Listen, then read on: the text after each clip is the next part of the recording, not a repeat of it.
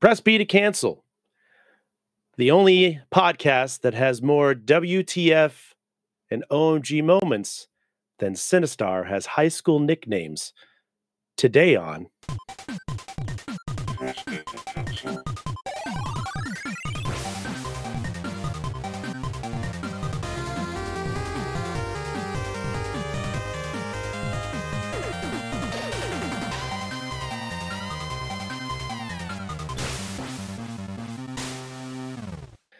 Welcome in, everybody. Welcome to Press B to Cancel. My name is Chard Monk. I'll be hosting the W T F episode of this week's episode. I'm just going to double that up with two episodes. You can totally tie plan this whole thing out. Sorry, with me, too, as always, is the absolutely incomparably beautiful werewolf. Sir, how are you on this fine Pacific Northwest evening, sir? I am pretty damn good, sir. Thank you. And again, the effervescent and beautiful sick Jake. Welcome in, sir. How are we doing up there in the great white north? Uh, quite literally, I am sick, Jake, this week, but I'll do the best I can to mute my coughs. You know, I really appreciate that you really go with that moniker. Like you, you just sell it. There's no, you wait, you wait until you're sicker than a dog, and then we come out, we just come out roaring. I love it. Way to, way to stand by the name. And Sinistar somehow came in, even the door was the door was locked. Uh, I don't know what he's doing here, but hi, Sinistar, how are you? Hi, I'm doing well, and we have a special guest. Oh, Jesus Christ. The sorting hat is here. It's William Shahatner. It's, it's, it's Na- Nahi. Gryffindor! Anyways, YouTube, don't don't ban us for that. Um... Gentlemen, we had a very lengthy discussion this week about what we were going to talk about, and we had a lot of O M G moments as we discussed what the plans were. And I think this is, uh, I think this is an excellent platform to discuss what we discussed in a discussion with three discussing the discussion about W T F moments. Yes, we're going to talk about W T F moments in video games, both eh, mostly current. There's been a lot of current stuff that we've done together. W T F moments are stuff that when you're playing the game, your eyes basically pop out of your head. You're like, oh, God, I did not expect that to happen whatsoever. Um, and we've all had a few. And uh, I think the four of us has come up some really, I'd like to say, powerful uh, W T F moments as we played through the separate games that we've all will be discussing today. Um, I want to warn the audience, the people on the podcast, and the people that aren't watching but are listening when we do post this up, that there will be some very heavy spoilers throughout this episode. So if any point there's a game that we mention that you don't want to hear about, we'll try and signal you in some way, shape, or form and try and give you a length so that we can say, skip this far right ahead there, or something. And uh, yeah, we'll have like a little sign. Well, if they, if they're listening, they can't see it, but we'll try and well, make it some kind of I'll audible. Have timestamps in the description. I'll do perfect. We'll put timestamps up so that way you can skip ahead and you don't get any spoilers from any games that you may want to play. A lot of the stuff has been around for a little bit, but we're not going to pull the whole, this game's forty years old, you should live up and deal with it now. It's, you know, maybe you want to be surprised by it. We are also going to try to stay on topic per game where, you know, me, we meander normally. So tonight or today or whenever you're listening to this, we'll do our best to stay on the game, on topic, so that we don't go spoiling something else. I'm just going to go on a limb here and just say you picked the wrong host to stay on topic for anything. So this is your fault. Um, well, spoiler so, yes. alert, spoiler alert, our first game, I think, involves staying on target. Oh, wow. Way to oh. loop that around. Apparently, I'm not hosting anymore, but that was well done. Um, Sinistar's not not wrong, though. A very famous line coming from the movie franchise. Um, but somebody else will be talking about it. Werewolf, why don't we yes. just dive right in? Why don't we dive right in and you talk about your W T F moment, one of your favorites that you have played in the recent okay. years of gaming? So, uh, it's, it's not super recent because this was about when the game came out. Um, Star Wars Knights of the Old Republic. Now, when I was playing through this, it had probably been out for maybe six months to a year. So there was some time between its release and me playing it. So, of course, my buddies were like, have you have you seen the twist yet? Have you seen the twist yet? And I was like, I'm guessing no, because I have no idea what twist you're talking about. And so that's all I knew was there's a major twist, right? Um, and I'm playing through it.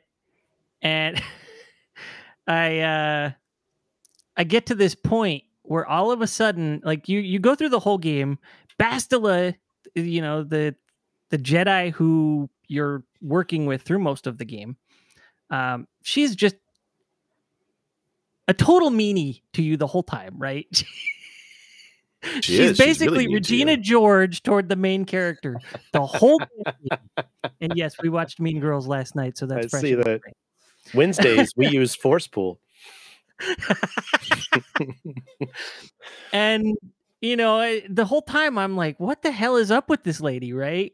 And you go through the whole game and everybody's like, wow, you're really taking to the Force so quick, right? And then you get the big reveal. The main character you are playing as was previously a major Jedi general and then went Darth. So he was the big bad. And then I guess they used a Force memory wipe on the guy. And so when you get this reveal, I'm just sitting there. I'm at the time I had a very, uh, I, my bedroom was big for a kid, right? So like I was, I don't know, it was like fourteen by ten or some nonsense. So it's a really long room. And so I had T Vs and a couch and video games across the room. And then I had the corner where my desk with my computer was. My brother was on my couch playing the P S two, I think, something like that. And I'm sitting at my computer playing this, and th- this big reveal comes in, and I'm just sitting there going, oh shit. And I'm just totally dumbfounded. I keep saying, oh shit, over and over and over as this registers for me in my brain. And my brother's across the, the room going, what, what, what? Like, he's getting super interested in the fact that I keep re- re- repeating, oh shit, probably like five or six times, just super slowly and in total awe. And then when I explained to him what was up, he was like, okay. Because he just did not give a shit. But it was, to me, it was pretty funny that that's what followed the moment immediately. But holy crap, that was a great reveal. And then the game, like after that, everybody, like, oh, I told all my buddies and everybody else was like, um, okay, just wait till you see the second twist. And I was like, the second twist? What the hell? What's how are they going to beat this? And they don't really beat it, but they do give you the option to sort of feed your character storyline with how Bastila treats the character throughout the game and let you once again choose the dark side, mm-hmm. which is just totally awesome. Yeah. Yeah. I like so, that twist. With the way that the, the twist was, and it was so sudden, it was holy holy crap, this is this is the whole thing. And then it still gives you the option to to go right back to where it was at the beginning. And with with the way the game played out, you can manipulate people's feelings towards you throughout the entire game, which I always thought was a really cool spin. But then to be able to be like, you know what, screw this B, I'm I'm going dark, we're going dark side again. And then you can go back and do that whole twist. I I really thought that was a cool twist. So correct me if I'm wrong, because I played this on the O G Xbox, so however long ago that was, probably two thousand, two thousand one, something like that. Um, you're like, if I remember right, there's like a good bad meter, isn't there? Mm-hmm. There is, yeah. It's like a like, light dark meter, yeah. Yeah, each thing you do is like light dark, like you can affect that meter. And when I played it, when I played it, I specifically decided to do light, you know, tasks that push that light meter up and that light meter up. And then that, that, that twist came in and I was like, oh shit. Well, I mean, I said something, I, I'm being nice for, for YouTube, but you know, I wasn't, well, I already okay. said it like a dozen times, okay. man. Well, I was like, I, I was actually a little upset. I was like, mother, I, I was trying to be good. And it turns out I'm the big bad. I yeah. went with the redemption story. I just was like, you know what? People can change after they've completely lost their memories. Oh, no, I did too. But when I was thinking about this, it occurred to me, you know, I don't, I think it would be less enticing to do that if they didn't have a good character feeding mm. animosity to the player the entire game. Mm-hmm. Because, I mean, when H K forty-seven does it, nobody cares. It's hilarious. He's That's just a my mean robot character. The whole guy. But when Bastila does it, you're like, "What the hell is wrong with you, lady? Why right. are you giving me all this shit?" Right. And so, I don't. I think without her, fewer players would have taken the dark side again. Mm-hmm. You know what I mean? Mm-hmm. And I didn't, but these days playing through the game, I probably would, knowing nothing about it, just because of how Bastila treats the main character. Like, they're putting right. all their their hopes on making you a good guy again. Right. But the entire time, she's just nasty to you. And so when you finally get the option to go dark side, you know, I might just be like, all right, screw all you guys. I'm I'm a jerk again. I'm a jerk again. I'll give you a reason to be an asshole to me. Yeah. I'll see That's you in the dumpster said. behind Denny's. Oh, wow. Jeez. um, uh. I did enjoy that. That's uh, I like that. That twist was such a such a literally a blindside coming up where they're like, oh, the reason she's a jerk to you the whole time is because you've been the asshole for this many years. And we were hoping yeah. that this would change your opinion. And you're like, like oh, fuck. Okay, cool. I, she's I totally got good reason to treat you the way she does. Right. But you're knowing nothing because you yeah. have amnesia, you're just, you're, you, I mean, the player, you, it's hard to top that feeling going into a game as mm. the player representing the character as it, more than literally the character has amnesia. So you know as much about everything going on as your character does. They designed the story really well to make you sit they, there and go, why is, why is, what's going on? Like, why are these bad guys like kind of nice to me? And this, this really good person, a total biatch to me this whole time. I don't get it. Yeah. And then, you know, and then they hit you with the twists. Very good plot spin. Yeah. I, I like the spin in this game a lot. Like, BioWare is one of my favorite R P G companies from that period. I mean, they, they could do no wrong back then, honestly. And uh, yeah. some of the stuff they do in Kotar is kind of like the groundwork for Mass Effect and later later sh- uh, franchises. Mm-hmm. But Kotar has the twist, I think, for all of them, right? And nothing in Mass Effect, I think, comes close to this Darth Revan reveal in Kotar. I really like how they did it, and it was very impactful. I actually, I picked it up on the Switch uh, last month. It's hard to get back into this game nowadays, but I wanted to try it again because I wanted to go back and play through the story, because I remember the story being so good in this game. And this is definitely a good, like, W T F moment. Like, when that happened, that flip happens. It's so good. And for the record, in these games, I always go the asshole route first. I always play the absolute evilest person on the planet, because BioWare was one of those few companies that let you do that. They actually gave mm-hmm. you all the dialogue and, and a choice for that. And uh, playing the dark, dark side in this game is fantastic. I have tried to play it, uh, I don't know, probably five or six years ago. And I referred to this game when I played it. I loved it. I loved it. I played the story through, but I referred to this game as Hall Monitor, because that's really what it is. Is you're just like, I, I can't tell you how many halls you run through in that game. But you're on Tatooine. There's no halls in the desert that you can see, Mister Gorbachev. But there seems to still be some sort of, like, you know, force you into it. Yeah, anyway. It's called, yeah, it's I... called what's it what's it called? Natural direction. It's called a sense of natural direction.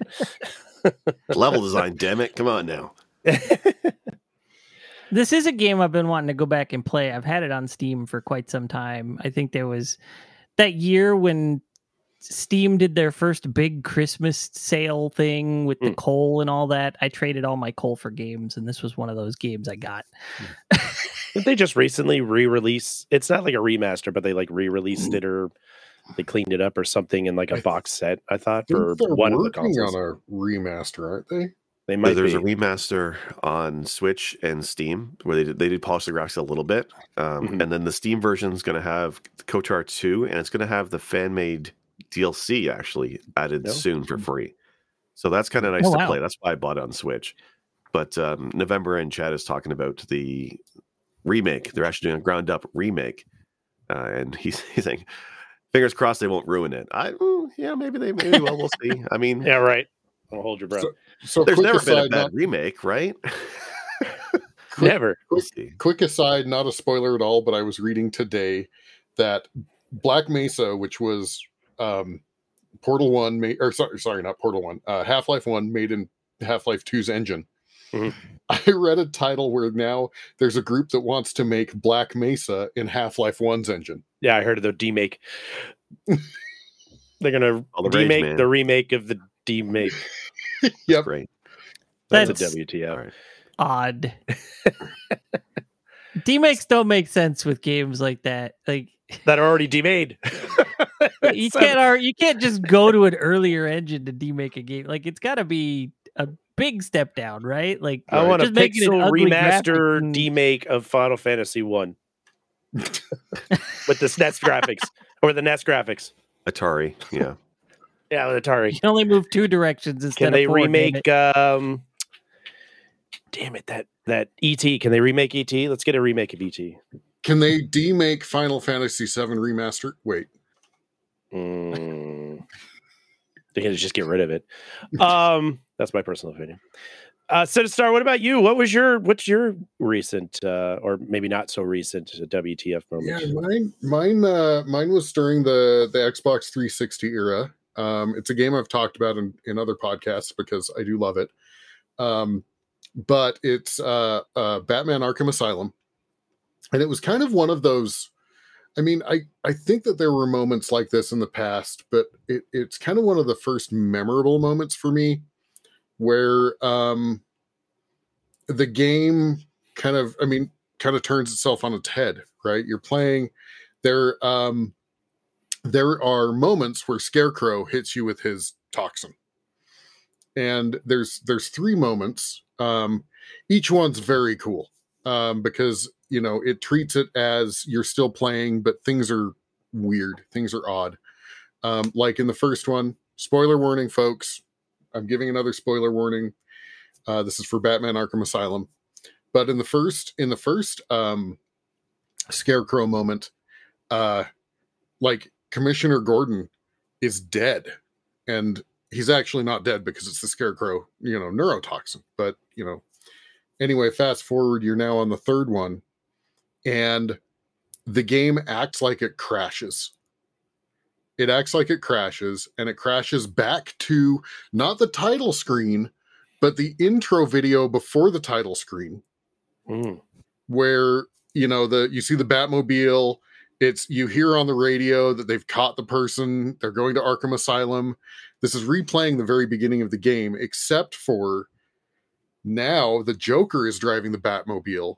And Batman is the one that's in the passenger seat, kind of huddled and, you know, muttering to himself.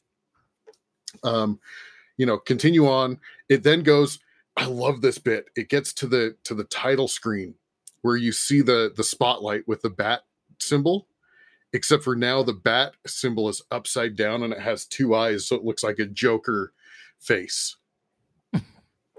So anyway, you then click start the game. And it Can starts the game over. Yes. I just I just got to say, so I loaded yeah. up the video for those watching the video podcast. And when I did the crash video, I swear to God, Sinistar, I, I thought the YouTube video was garbled and messed up. So I paused trying to figure it out. I mean, you know me, how how I treat our podcast homework with uh-huh. reverence. And I do all my homework. Clearly, I didn't for this game because that, that, that caught me really fucking hard. I can't believe yeah. so, I saw it play. happen it on here, and he made the face. I was like, "No, let it go!" And he just okay. skipped it ahead. I was like, "Oh." So, so now we've uh, now we've had the, the the what the fuck moment in the podcast. Yeah, it worked so well. We saw it here. Yeah, so good.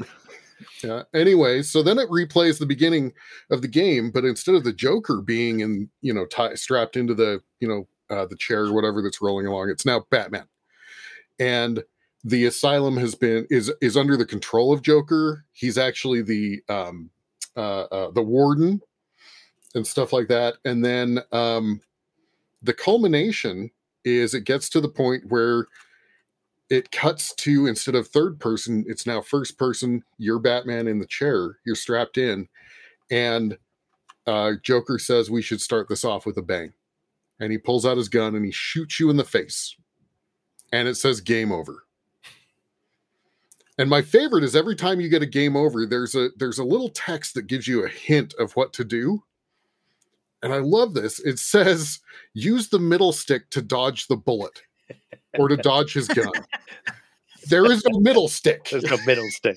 Right? Yeah. So then, you know, you you you click continue or, you know, you go on. And it, it ends up going into then the kind of the standard... Um, uh, Scarecrow scenes where it's it's a third person view, and you're you're kind of doing these little like um, it's almost a platformer, a side scrolling platformer for a little bit, um, but it shows you basically busting out of the ground uh, with a headstone. So you're now a zombie. And uh, yeah. Anyway, you once you finish this whole piece, it comes back to you've, you know, you've been injected with this neurotoxin, but neurotoxin? I don't know. Probably. I gotta play this game. Yeah. It's no, fantastic. Arkham Asylum is a really good game. It really is. I, I yeah. It's been years since I've played it, but watching the video and hearing you talk about it, so sorry, I, re- I was reminded of that whole scene of yeah. now you're now you're playing the Joker, or you're, you know, mm-hmm. the Joker's now the main character, and everything gets totally flipped upside down. And I remember the glitch, and I remember going, what the hell's wrong with my Xbox and and all the stuff that went along with it, or my, my PlayStation or whatever I remember yeah. I got. But it it's a good twist. That one's definitely uh I love the Scarecrow moments in the game. It's very, very well done. Now this sounds like it's expanded on multiple things from another game that came before it. In the I was going to mention it, and I'm thinking you're going to bring it up, but go ahead. Is it Eternal Darkness? Yes. Yes. So Eternal Darkness does a couple the, of things like this. Shelf, right behind Optimus. Separately, right? Mm-hmm. So I've, I've not played Eternal Darkness myself. My, uh, uh, an old friend of mine. That's mm-hmm. the easiest way to describe it. Old friend of mine. Um, he played through it, and I saw him play some of it, and I saw some of the weirder moments, including the system reset thing, uh-huh. which is what did, I initially thought about. Did you see the system reset with the erasing your save data? Ooh, no, I didn't Ooh. see that one. yeah, there's a there's a system reset in Eternal Darkness that comes up, and it's like erasing save data, and you're like, no, cancel, and it goes ahead and does like it acts like it does it anyway. Wow! And then of course it glitches back into the game, right? But like, right? Yeah. Huh. I've not played Eternal Darkness myself either. Uh, well worth playing. And by mm. the way, it um it was one of the few GameCube games where they uh it was it was actually polygons, and so if you play it on a um or true polygon, so if you play it on an emulator or on a Wii, it actually upscales the mm. polygons. You actually oh, get nice. better better video um out of it. Now um, I gotta wonder, is the the same company that did the Batman also do Eternal Darkness? Are there some kind of no? I think Eternal Darkness was Rare, right? Okay, so Eidos, yeah. yeah. Eidos, Rocksteady was Rocksteady. Yeah. Okay, Rocksteady, yeah. Um, yeah, I think it was Rare that did. Um, it's it's behind Optimus, or else I'd grab it.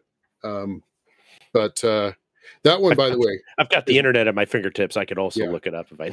yeah, no, that one's, I that one's am well currently doing it. Oh, it was uh, Silicon Knights. Okay. Yes, yes, it was, because okay. I had the weird cube Silicon Knights logo at the beginning. Um, anyway, uh, if you do play that game, by the way, um, you need to play through it three times to get the true ending. Hmm. And it's actually cool. The replayability is actually valuable. While it does a lot of this, the same things, it does them differently because you choose different elder gods. Anyway, check that out. Yeah. Thanks. So that also was kind of like, as you brought up, Wolf, that's, that's very akin to this moment in Batman where it, It it trashes the game, acts like the game's trashed, and you know starts you over. So yeah, yeah. deleting save file. Oh, I was I would lose my freaking mind. I would absolutely snap. Now, sad, see Jake sadly, shaking his head. I couldn't handle that. Sadly, sadly, oh, some of the some of the some of the W T F moments in Eternal Darkness are lost on modern hardware. Hmm. Um. Because like one thing it does is it brings up a little volume slider and it turns itself mm-hmm. down. And if you're not playing on an old C R T, that doesn't really look the same anymore. Right. Right. Yeah. Because it was those yeah. big bright neon green uh-huh. bars uh-huh. with the little squares as it uh-huh. the volume goes down. And... and and sometimes it has bugs crawling across the screen. Once again, if you're not on a C R T, it just doesn't look quite right. Right. But there are definitely other like sanity, it's your sanity meter. When your sanity meter gets too low, it hmm. the game starts messing with you. That sounds familiar. Yeah, might be something we talk about later. So sorry, we we went off the rails and spoiled a second game. Sorry, folks. We'll put that in there twice. Well, yes and no. Like, there's still plenty of things in Eternal Darkness for people to see if they go play it. And I don't think we spoiled anything story-based, so. No, fair. it is it is a fantastic game, by the way. Um, if G P was here, I actually did a, you know, he had his little retrospectives. I did a retrospective for a stream based on Eternal Darkness. Nice. Very nice. Jake, do you want uh, do you want to talk about yours, or how do you want to do that? Yeah, sure, why not? Uh, so I only have one, so bear with me. I didn't do all my homework, you know. I'll just chalk it to being kind of busy. Yeah, in the move and everything. um, so the game I chose, and I've I spoke about before on on the show before, is Bioshock Infinite. Mm. Back to save that. There you go. I'm not normally into the Bioshock franchise. I have not played the first two, but I did play Infinite. Uh, in a certain time in my life when I just had a baby. So it was very impactful for me. The gameplay may be a little bit generic, but there's enough W T F moments in that game that were just crazy to me. And just the opening scene, when you first get on Columbia, this floating sky city, and it's like straight out of the nineteen hundreds. Everybody's wearing, you know, suits and hats and, and dresses, and that's floating steampunk, uh, steampunk stuff. Barbershop singing songs. Sound familiar? Yes, it's the Beach Boys. They they took a lot of modern songs and put it in the game as Easter eggs. Small W T Fs. There's a scene right near the beginning where there's a raffle, and you, you don't really want to take part, but you do. You grab a, a baseball from a bucket in seventy-seven, and there's a stage and a guy in a top hat doing a show, like vaudeville something, and they pull out the raffle. And he says, "Isn't that the finest white girl in Columbia City you've ever seen?" And you're like, what? And then he pulls oh, yeah. out your number seventy-seven, and he's like, "You're the winner. Yo, come on up, young man. Come up and take that ball." And then they they pull back the curtain, and they have taken an interracial couple and imprison them on stage. And basically, they want you, this crowd, to throw baseballs at this interracial couple. And that is when this game is like, "What the fuck?" And then you that realize that Columbia moment. is it's a tough and hard, and a video game especially. It is mm-hmm. rare that video games tackle things like racism and prejudice. And in Bioshock Infinite, Columbia is a society built on racism and prejudice. And it's a terrible yeah. dystopian place. And you get that in the first few seconds. And just after that moment, like, you have a choice. You can either throw out the couple, or you can throw out the, the presenter. And of course, you throw out the presenter. But before you do, your hand is stopped by the police. And the police, one of the police pulls up his hand, and he's got like a handheld, they call it a skyhook, and it's a melee weapon, and it's a, a set of whirling blades you use to ride wires throughout the levels. And he goes to take it against you, and you grab his hand, and you basically shove his face into it, and blood splatters everywhere. So in the first, like, ten minutes of this game, you get shocking racism and prejudice in front of you, which you don't see very often in games, and then just glorified graphic violence. And this game, and that's this game, and it's so odd how impactful that is in the first few minutes. So that was like the first W T F moment for that. But I want to talk, and I, I apologize, Wolf, because you were playing. I think this game. Did you have Infinity? I beat it. Or no? You beat it. I finished okay. it today. Okay, good. Okay, so you know the moment he's about to talk about. I do, yeah, because.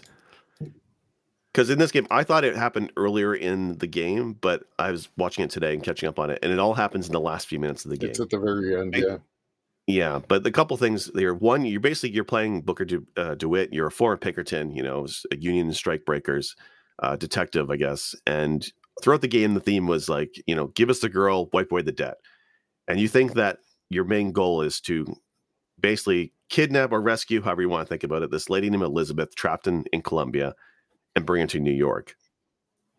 But there's a few hidden things throughout the game, like she's missing a finger and whatnot, and just some of the relationships with her, her parents, Comstock and Lady Comstock, kind of develops as you play through the game. But there's a scene toward the end of the game where you find out where who she actually is. And when they say, "Bring us the girl, wipe away the debt," they flash back to a scene in his office away from Columbia years earlier, where these this guy's like, you have a baby in your office, and you look at your baby. And the guy's like, "Give us the girl, and your debt is white, white clean." Basically, this character is, you're selling your daughter to this guy. And it's just like shocking. And then he, he kind of goes back and, and realizes, no, I don't want to do it. I want my daughter back. And he chases down into an alleyway. And as the baby and the, and the bad guy's being pulled through a portal, The portal slices the finger off of the baby and it flies towards you, the screen. And you realize then that the baby was Elizabeth. You sold your child and you tried to change your mind and you couldn't.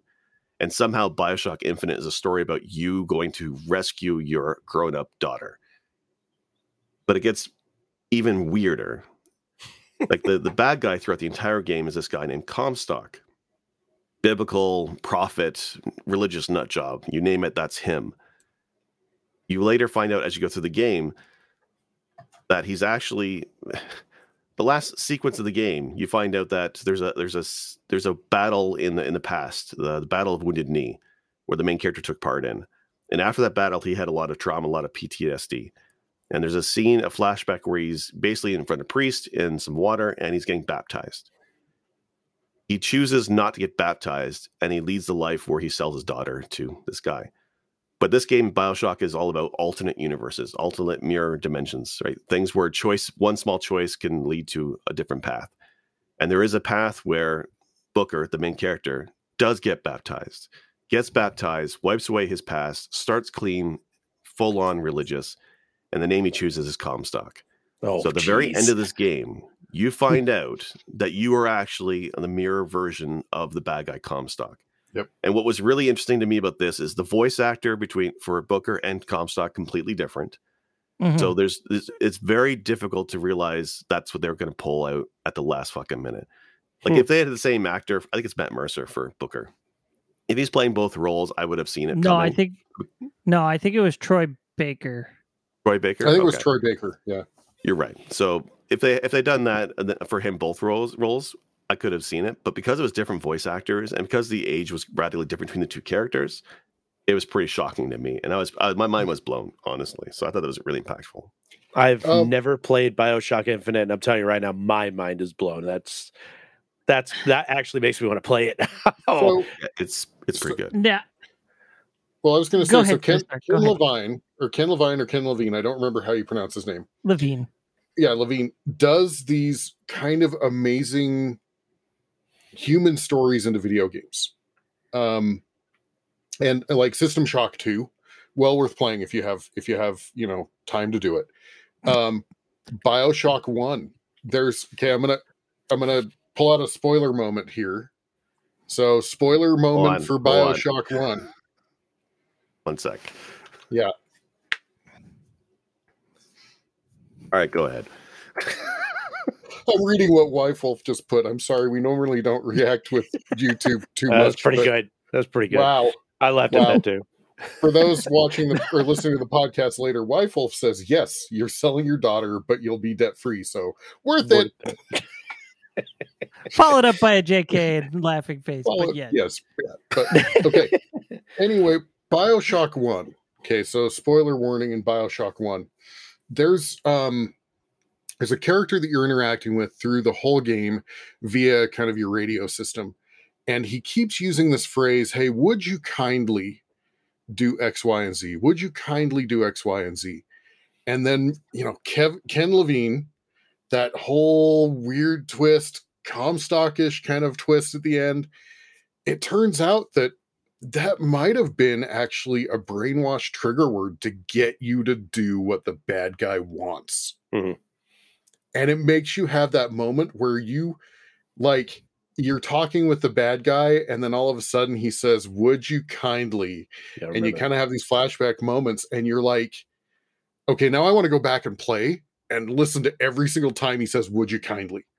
Right. Like, I want to put, you know, get from A to Z and, like, see if they broke it. And, he, you know, it's that it's that sixth sense moment where you go back and you're like, I'm going to watch this movie and see if they broke their own rules, right? Right. So... Hmm. Yeah. I, I remember that that that plot twist. I, I played Bioshock one. It's the only one out of the series that I, I've played and finished. And I do remember the, the trigger word thing towards oh. the end. And I and you're like... Come on, like that's that's the whole time he was doing it the whole time, and it mm-hmm. and then you realize, like you you like you said, you flash back to all the times you heard it, or or it made you, you know, it it pushed you towards the next mission or the next uh, objective you needed to do, and you're like, this whole freaking time I was doing what he was telling me to do, this whole goddamn time. Yeah, brilliant, it's brilliant, so, great storytelling. Okay. Ken Levine. Anyway. So I played through Bioshock Infinite this week because I knew Jake was going to talk about it. And I wanted to experience this game firsthand because everybody has told me the Bioshock games are great. I can skip two. I got to play one and three, right? Yes. So I've I've tried playing one in the past, but since Jake was specifically going to talk about three today, I was like, all right, I'm going to play it through Infinite and I'm going to see what this is all about. I was so disappointed in this game. Oh. Oh, no. Now. Oh, no. D- you're not wrong. Game. Like, the first hour of the game is full of just shock moments here and there between the racism and segregation and the awe-inspiring floating city and the the intermingling of religion with politics and all this shit, right? It just, it's constantly like, what the hell is going on here? Mm-hmm. And as I started to go through the game, it started to really push the idea of multiple realities. Huge right. Sliders fan. So I was in, right? Oh, I love Sliders. I was, I was for it. And I started to put these pieces together as I was going through the game, and I started to realize that certain characters had made appearances before I realized they made appearances. Yes, and the, the brother I and sister, like, right? Yes, yeah. the brother and uh-huh. sister. And I was like, uh-huh. okay, so we're starting to explain that. And then you jump from one reality to another. And I'm like, okay, but now you're in a new reality altogether, and the previous reality still exists. It's just you're not there anymore. So like all this history you have in that reality is gone. It doesn't matter to you now because you're not there. And then you do it again and again and again. And I'm like, every time we jump realities, it's feeling less impactful and less like the story going for forward matters. Mm. So that's where I was. And then I got to the end, and just before they have you give the baby to the person who's saying, you know, give me the girl, wipe away the debt. I realized that the baby was Elizabeth. Mm-hmm. And that's when I also realized what the marking on Booker's hand was. And so I was like, okay. So I do that. And I was like, well, this is kind of fucked up, but this isn't like, oh my goodness. And then... Then you go and you see the whole thing with the pinky finger. And I was like, okay, but we didn't have a huge moment with the pinky finger other than her mentioning wearing the thimble, the thimble all fashionably, blah, blah, blah. Like we You didn't notice earlier on no... in the game though? When she's dancing no, and I didn't. Stuff. I, I noticed it earlier no. in the game when she's dancing, you see mm. this metal thing in her finger and you're like, what the heck? And it's not a ring. Why does she have something on her finger? So I noticed it early on, and they never explain it until the end of the game, which is kind of weird. So like, the whole game is predicated on the idea that, you know, one decision can alter reality, right? It changes the entire world big time. Kind of, with, kind of. With, but re- yeah, that's that's what I'm about to get to. Hold on. So you have that big moment with the baptism where Booker either stays Booker and becomes the Booker you play him through as, or he becomes Comstock, this radical, religious zealot, greedy motherfucker, right? Mm-hmm. Now... through the entire game, there's multiple points where you get to make a decision, and it has no impact on the story whatsoever outside of that moment. Very limited. So, okay, can I can I can I interject really it, quick? Okay. The coin flips answer this question. Remember the coin the flips? The well, it happens a couple times. If, if I remember right, there's a couple times they do the coin flips. And you notice that it's no, always heads. It's or, There's okay. one time that the brother and sister do the coin flip with you. Yeah. And they said it's always heads. And there's like right. one hundred twenty-two tallies saying that it's been heads every other time. And the point of that, as far as I kind of put together from the story, was even when you get choice, it doesn't change the result. Yeah. Exactly. So then why the fuck does it matter that he gets baptized or not? It doesn't. So it's, it's variables That's my and problem. Constants. But it's variables and constants. That's what the, the idea of the game is. At, at, when they show you the series of lighthouses and how, yes, there's all these different choices and splits into multiple universes, but there's certain things that are always constant. There's always a lighthouse. There's always a guy, a, a central guy figure. Right. And then in this case, also, there's always a bad guy. Like there's certain central feats, things that are fate and predetermined and never change, but the decisions around them split off. I, I agree with you. Bioshock would be better as a movie or as yeah. a four-hour game, right? The the most action yes, is this... in the first two hours and the last hour. You're one hundred percent right. But when she this does the like... the splitting of dimensions, sorry, one sec. When she does the splitting of dimensions, it's not supposed to be a radical change. It's one small decision, separate universe, but everything that you've done has happened the same way in multiple realities. So I guess that's why it's not quite the Sliders drastic change in dimension. So I guess what the idea is. Well, I can see why you're. This, I can see why it upset felt, you. I can see it. This game yeah. felt like a really long, bad, bad Kevin Lynch film. Is that his name? Kevin Lynch? David, uh, Lynch. David Lynch. David Lynch. David Lynch. Yeah. Kevin Lynch. Sorry, come my, on, man. I'm sorry. I'm a little I'm a big Twin, twin Peaks fan, man. Okay, hold on. Yeah, hold on. David Lynch. Twin, that's my. I, I usually spoiler. get his name right. I messed it up for once, but yeah, this felt like a really long, drawn out, bad David Lynch story. That's how it felt to me. And maybe and for me, I was. I enjoyed the journey. Maybe that's because I I loved the game front to back, and maybe that's the difference. A lot of moments in the game were really cool, like the fact that you get you know the the the glimpses through tears, where yeah. you hear you know, um, everybody wants to rule the world by Tears for Fears, and then. Yeah. As you're going through the game, you start to notice different songs. Like on the beach, I heard Girls Just Want to Have Fun playing on the music uh-huh. box or whatever. And I yeah. was like, what is this? It, and I didn't register it right away. It clicked with me after a bit. And like you said, with the Beach Boys. And then, you know, there's that other moment where through the tear, you hear that uh, that sixties rock song. I can't think of it. I, I know how it goes, but I can't think of the name right now. Um, so there's all this stuff, right? And it, it's really cool. And they actually do explain that. They're not just Easter eggs. They do. Mm-hmm. Yeah. That's actually explained in the story as long as you listen to the, the recordings throughout the game. Right. And it's really neat how they do that. But again, like ultimately at the ending, I felt like the journey just was pointless. Mm. I was really let down by Bioshock Infinite. The last few seconds of the ending, and for you watching the YouTube video, I think I did accidentally show that to you. I wasn't planning on it, but basically, you meet multiple Elizabeths at that baptism, and and that when Booker says earlier on, we want to kill Comstock, uh, Comstock right from the beginning, go back to the cradle when he was born. Well, he was born at the baptism, and that's where the scene, the game ends. And Elizabeth's basically baptize you by drowning you. They drown mm-hmm. you, and it goes to black, and that's the freaking end of the game. And all the Elizabeths so disappeared. And they disappear, basically showing that they've they've snuffed him out. But it just that being the ending to the game was also a big W T F. I'm not gonna say I liked that part necessarily. I would have liked some kind of happier ending. But there's a lot of happy endings in any of the Bioshock games, to be honest. Honestly, playing through this game, I didn't expect a happy ending. But I didn't yeah. expect an ending that left me. And it, this wasn't like a what the fuck. This was a what, what the, the fuck. fuck? Like, why did but I play? But it still matches this? With the W T F it moment. That's, it does. It, that's, does. it yeah. still fits within the criteria so of the discussion. I was disappointed in this game, and so, then so this this ruined things for me with Bioshock One and the Bioshock Infinite D L C, because afterward I was like, okay, well, I'm not gonna play the D L C. So let me look up what the story of the D L C is, and I started reading through the story of the, the plot of the D L C, and I'm not gonna get into it because we're not spoiling Bioshock One, we're spoiling Bioshock Infinite. But as I read through that, it links to Bioshock One. So I was like, yeah. okay. So I went mm-hmm. back and read the plot to Bioshock One, and I was like, the fuck is this? And then I went and finished reading the plot to the D L C to Infinite.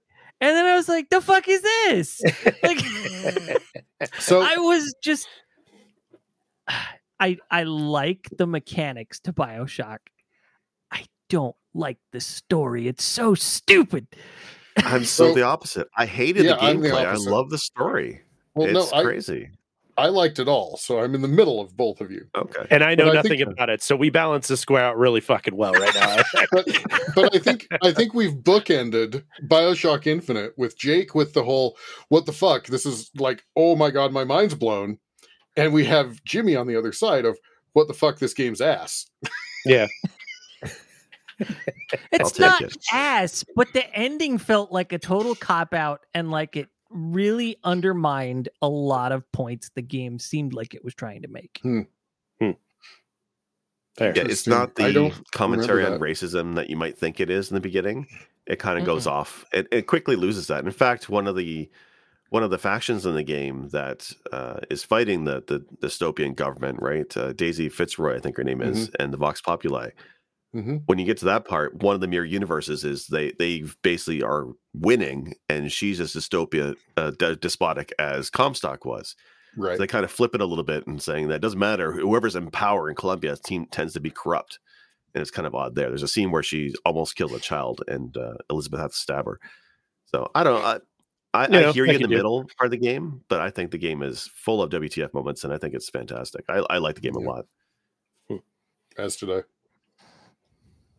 I'll sit over here with you, Wolf. I don't know enough to. I'll, I'll back your. It play. Had its moments, but I, I don't think this. I've heard this game talked up a lot in a lot of ways, and it was a total letdown. And I know this I think, isn't a review of these games. This is, you know, talking about the major moments, but even the ending didn't feel like that major kind of moment. Right. I think I know Bioshock one was was met with really great reviews when it first came out, if I remember mm-hmm. right. Um, two, not so much. Two was kind of like, meh, they, they had kind of meh reviews for it. And then three came out and they were like, oh, it's better than two kind of thing. So I think that's where a lot of the talking up came from, because, again, two is kind of a letdown to a lot of people from one being a really good game. And then three came back out and it was like a whole nother kind of spin. So they they got you out of the underwater and you were doing a bunch of stuff in the sky instead. So it was kind of a refresh from what two kind of let everybody down with, which is why I think it was so well received when it first came out, because of the second one being kind of disappointing. So maybe that's why you got all the rave reviews about it and not playing any of the other ones. If you had yeah, played maybe. maybe one and two and been like, yeah, two was meh. And then three came out and you're like, oh, look, it's, it's, it's kind of back to normal where it used to be. Then maybe that's, that's the experience that a lot of people were feeling about Ken, it. Ken Levine was not involved in two. Okay, um, and it very much me. became essentially just a shooter. I mean, it right. had, it had some plot, but it was really, it was really much more of, hey, here's another F P S. Right. So, one's awesome. I'd give, I'd still give one a shot. One, one was really good. I really yeah. enjoyed that, but I'm into that kind of weird spacey mind control, but you don't know mind control kind of trope. I guess hey, we'll uh, call it that. Werewolf. Would, yeah. would you kindly play one? I'll probably still play through one. I'm sure I'll enjoy the gameplay, but oh, that one you'll enjoy. The, knowing the plot. No, I okay. So Infinite, I did enjoy the gameplay, like I said, and I enjoyed the story up to a point. Hmm. Um, there's like two major. There's probably two major twists in Bioshock One, and one of them I thought was cool. One of them I thought was totally stupid. So. Wow. There you go. Well, there you go. That's that's I mean, how I, I guess how the story was. To Bioshock in general just hits a spot for me where it's like really good and really bad simultaneously. Well, it's about it's parallel dimensions. It's a parallel universe. Yeah, yeah it's a, there you brand. Go. Mission it's to- totally on brand. Good job, Ken Levine. Well done. Yeah. Well done.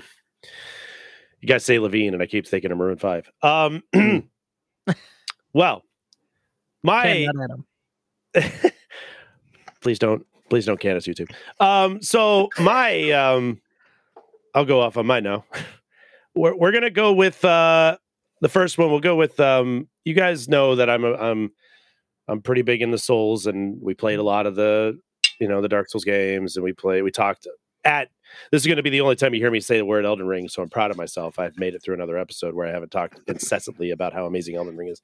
Um, but within that vein, there's a little game called Sekiro. Sekiro is probably my favorite out of the entire grouping of, of the Soulsborne games. Um, and Sekiro is pretty for the for the the layman. It's it's it's a Souls game that's hard, where you play. I guess I want to say it right. You're a Shinobi. Slash ninja slash protector of royal lines. Um, you get to uh, you can die a lot because the game's called Shadows Die Twice, uh, but you can resurrect yourself, which is part of the gameplay mechanics. Um, it's a lot more agility based. It's a lot more parry based. So there's a lot of um, blocking. you know, and and and fighting back without going completely offensive the whole time. And there's a lot of big boss vices, uh, boss fights that you get into, much similar to most of the Souls games. But there's one in particular boss fight, and those people that have played Sekiro or watched people play Sekiro probably know exactly what I'm talking about. There's a boss that is later on in the game in the middle of a forest that is called the Great Ape. The Great Ape fight um, is a very difficult fight when you first start. There's a lot of mechanics to it where you have to whip yourself across and you have to strike at a certain distance. It's got a terrible AoE attack, and it's a big pain in the ass. So you fight this thing over and over. You die. You die four hundred freaking times trying to learn this mechanic on this boss. And then you finally figure out, you break the wall down. You notice whenever you fight a boss, the boss has a life bar, obviously, right? And most of the time, it'll have a red dot next to it or two red dots next to it. A lot of these bosses have the ability to resurrect themselves. So you'll fight them once. You'll do a, a, a basically a kill move on it, and then it dies. And then you're, and then it'll resurrect, and you got to fight it a little bit more, and then you can kill it and be done with it. Well, this boss fight that Jake is repeatedly playing with my actual reaction to the fight. It's like we're watching it live. It is like you're watching it live. This boss fight, you kill. It gives you the Shinobi execution has been accomplished. Then, without warning, it gets back up, has full health, and fights you again. It is awful. And then it carries its freaking head around in its head, in its hand, and uses a worse AoE attack to try and take you down. You have to kill it again with full health after all that time fighting it. And I'll tell you what, I was pretty damn proud of myself for beating it, as you can see by the look of my face, and then realizing that, oh, well, it's getting back up to fight me again, and the fight becomes just as hard. And then later you have to fight two of them at the same time. This was the biggest W T F moment in a game that I can recall that wasn't a horror game that I've played in the longest time. These bosses are difficult for noobs like myself at the time. And and to make you feel like you've accomplished this great win after you've, you've died hundreds of times to this boss, and you finally can, and it does the whole thing, the Shinobi execution done, the whole text goes over, and you're sitting there relaxing in your chair that, oh my God, I did it. I got it done. Now we can kind of sit here and recoup, think about what we're going to do next. And not within two or three freaking seconds does the goddamn thing get back up and the life bar refills. And then it starts chasing you with the samurai sword that it removed from its neck to try and slice you in half. It is absolutely fucked. And it's a terrible boss fight. But it was one of the best, like, eye-opening moments in a game that I have played in quite a while. It's, as you can tell by my reaction, that so should have been that, longer than six seconds. It's that moment where you're like, okay, I'm good. I'm going to go get a snack. And you step off and you turn around and it's over there wrecking you because you stepped yep. up to get a snack. Yeah. Uh, yeah. There wasn't even time for me to go, okay, uh, who... let's go ahead. And you could see me start panning around to see where to go next. And then it just gets right back up. And I am very, very vocal about it. It's wild to me because you look at Elden Ring bosses, which is the, what the Souls game I played the most, probably. Usually when you kill a boss in Elden Ring, it's dead. Sekiro, like the fact that they give you all the fanfare that you won and then they snatch it away from you and have it come back up, that's demoralizing, especially how brutal those bosses are. I can see getting like one or two shot after mm-hmm. that and just wanted to throw your controller and quit. I would yep. rage quit so bad with Sekiro if I played it. I don't think I could. And they it. kind of they kind of did the once you die from the second phase, you got to start over again. Obviously, it's a it's Soulsborne, right. So you have to fight the first phase all over again. But sucks. Even after you kill it, you're like, okay, like you're sitting over its dead body with your sword. You're like, I'm I'm, poke, I'm not gonna poke, fall for it this time. Poke, poke, yeah, are you poke. you dead this time? And of course it comes to life oh. and you gotta fight it all over again. So this thing is the namesake of the game then, right? Essentially, yeah, because shadows die twice. But like I said, the problem is is that a lot of the big bosses you can see on the bar that there's red dots, you know, okay, I, I killed him once, the dot goes away, he's going to come back, he or she's going to come back, and then I'll have to fight a second phase of it. So it's basically like the Dark Souls and the Elden Ring phasing, where, you know, you get its life halfway yeah. down, and then it changes and does something different that you have to then think about. Mm. This one didn't give you the opportunity. You thought you were one and done, and you're like, oh, okay. Thank God. Oh no, there's a whole nother freaking phase I wasn't expecting. And the worst thing is that it throws you off entirely, because usually it could be like, okay, you know, you're jumping in place. All right, what is he going to throw at me next? But you've relaxed. You've, you've exhaled a sigh of relief. You're ready to move on to the next thing. And then you get a sword up your ass and you're like, what, what the hell just happened? I wasn't expecting that at all. Sword in one Shadows hand. Die twice. Mind it's... fucking blown. The bosses have more than one life. That's that just makes most sense of them do. Me. I should have been better prepared, honestly. Wow. A sword in one hand, its own head in the other, and it comes running after you.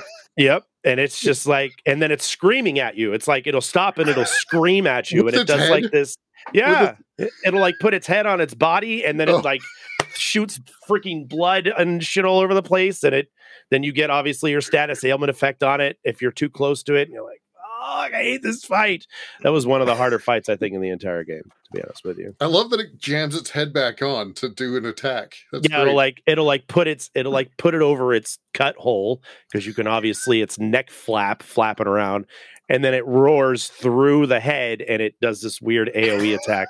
And if you're in it too long, you can see your life start doing this. And then you're like, oh, God damn it. Well, that's amazing. That's, when I die, I want to be able to do that. Wolf's got the sword. We can just borrow his. So that's that's one of my my favorite W T F moments in uh, in video game as of the last ones I've done.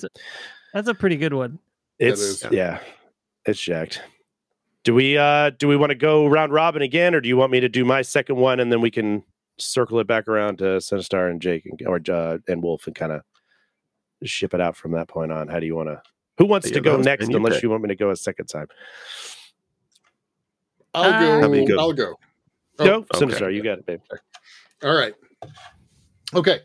So my second game uh, for this. Now, obviously, I, I I mean, there are plenty of W T F moments in games. So uh, we, we all kind of picked one or two. Uh, so Batman for me is number one. But my second... Now... Uh, Jake, I, I want you to throw up both Portal and Portal two because I really way ahead not... of you. The way you guys okay. are going, trust me. Okay, I'm with the whole damn franchise.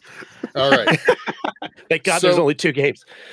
So once again, one of those moments where you you wonder if the game has actually stuck to its own rules.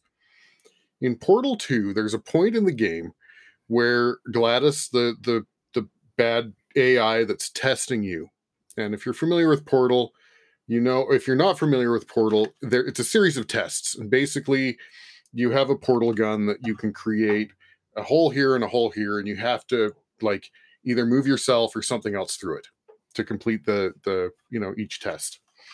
Um, but there's a point where she tells you something, and then you complete the test. She basically tells you that this is an unbeatable test. And you beat the test, and she says, okay, I lied. It was to see how you react to this, you know, to being lied to or being told that this was, you know, unbeatable. I'm not going to lie to you from this point on. And she says at one point, and you think that it's, it's a mistake in what she says. She says, after these tests, you will be baked and then there will be cake.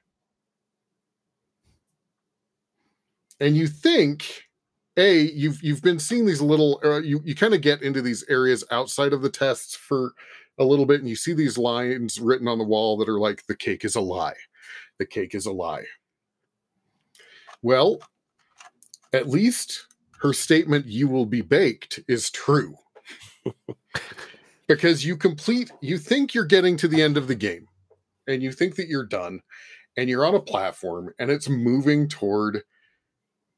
Uh, uh, you know, a corner, it turns the corner and there's a big pit of flames and it's moving you into this. And she's like, this is the emancipation field or something like that. We're, we're done with you.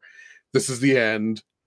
And you're, you know, you're like, what the fuck do I do? Mm-hmm. And, and I died once for sure. Like try to figure out what to do. Cause like you have a time limit because this platform just moving into the, into the fire. So I get back to going around and you realize you can portal away from this platform and portal into a wall and you can jump. And you realize after you've then played the remainder of the game, that's essentially the halfway point the end of what you think the game is, is pretty much the halfway point. And then the remainder of the game, you are attempting to uh, subvert through all of the back behind these tests and get to the end. And in the end, and, and we're spoiling stuff. So in the end, you have to rip apart GLaDOS and throw her into essentially an incinerator. Mm-hmm. But the W T F moment is, and I realized when I saw this, that you will be baked and then there will be cake. Because you're headed into this big fiery pit. Wow. Yeah. Now, not the kind of cake I want to eat, to be honest with you. No, I'm not a big fan of cake anyways. Now, funny enough, in the in the in the end credits, there is a cake, by the way, in the end credits. Um, I love I love call outs like things like that, like little they, they do a little snippet throughout it. Uh-huh. And then there's the Easter egg of, like, you know, either the cake at the end or the, right. the as you will you kindly and all that, like, kind of shit throughout mm-hmm. the entire game. I love that. I love throwback stuff. That's why I like uh, um, concept albums and stuff that replay certain parts of songs in the album that connect to another right. part of another right. album. Yeah, when I you bookend. When you yeah, bookend. I love right. that stuff. Yeah. Um, real quick, I do, as I said, throw up Portal two, because I do want to touch on Portal two just a little bit. When Portal yep. two was announced and then when Portal two came out, I thought to myself, how do you how do you supersede Portal one? And they did. They absolutely did. And I'm not going to give away too many spoilers, but I'm going to say at one point, you use the moon as a portal. Why you not? Literally shoot your portal gun at the moon. Like, yeah. So that was that was pretty cool, actually, when that yeah. happened. Well, and all of the Cave Johnson stuff and finding out the backstory to GLaDOS. Mm-hmm. I mean, mm-hmm. all of these things are absolutely, like, Portal two, it's really surprising I would say this thinking about it, but Portal two is a better game.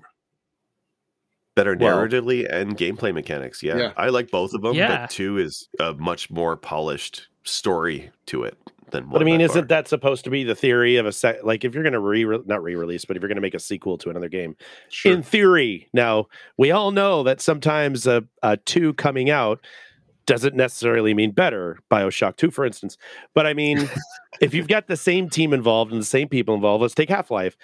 Yeah. I, you guys may not agree with me, but I thought Half-Life two was obviously better than Half-Life one because of all the different mechanics and things that they did to it and added to the story. And and correct me if I'm wrong, but Portal is of the same, they're same creators. Yeah, the same people that yeah. did Half-Life and all it was, stuff. It was actually yeah. a group that I think did initially it as a college project or like a, yes. a smaller so version as a college project yeah. and then it was ended a... up getting picked up by Steam. By, right. Right. Yeah. So it was a senior project for a group of students at a school called DigiPen here in Washington. I, I think it's in Redmond. Represent. Um, and it was called Narbacular Drop. Mm. And I've actually played through it. It was an interesting mm. game. Um, Portal definitely did it better. But sure. after uh, the people at Steam caught wind of Narbacular Drop, they basically hired the entire group of students to come make a game for them, and they ended up making Portal. So, like, that's really cool yeah. to me. Yeah.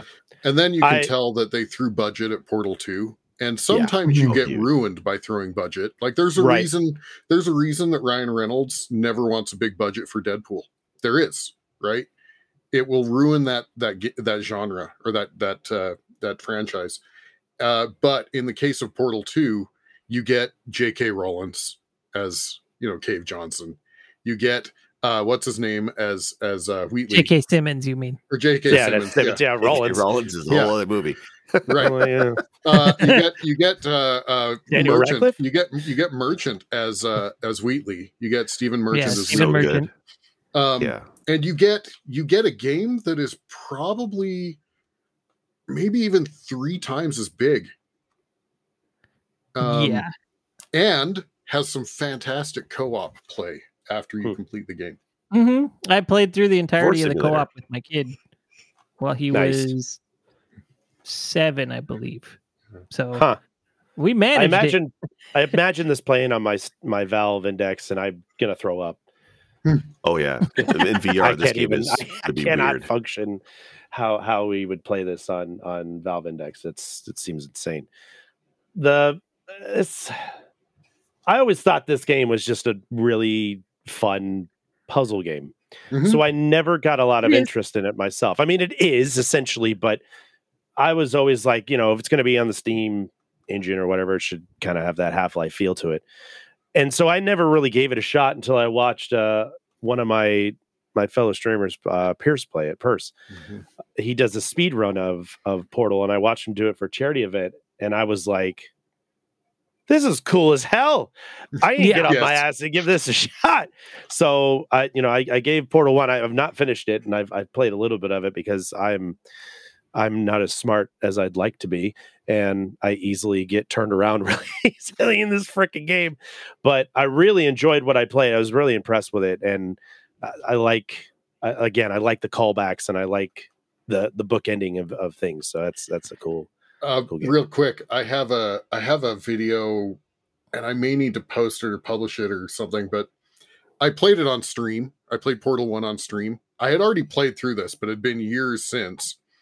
And there's a point when you've completed the testing, you're back behind all the testing. You're trying to get your way out. You're trying, and there's a point where there's a spinning fan, and I keep thinking to myself, I've got to stop the fan. I'm not thinking in Portal terms.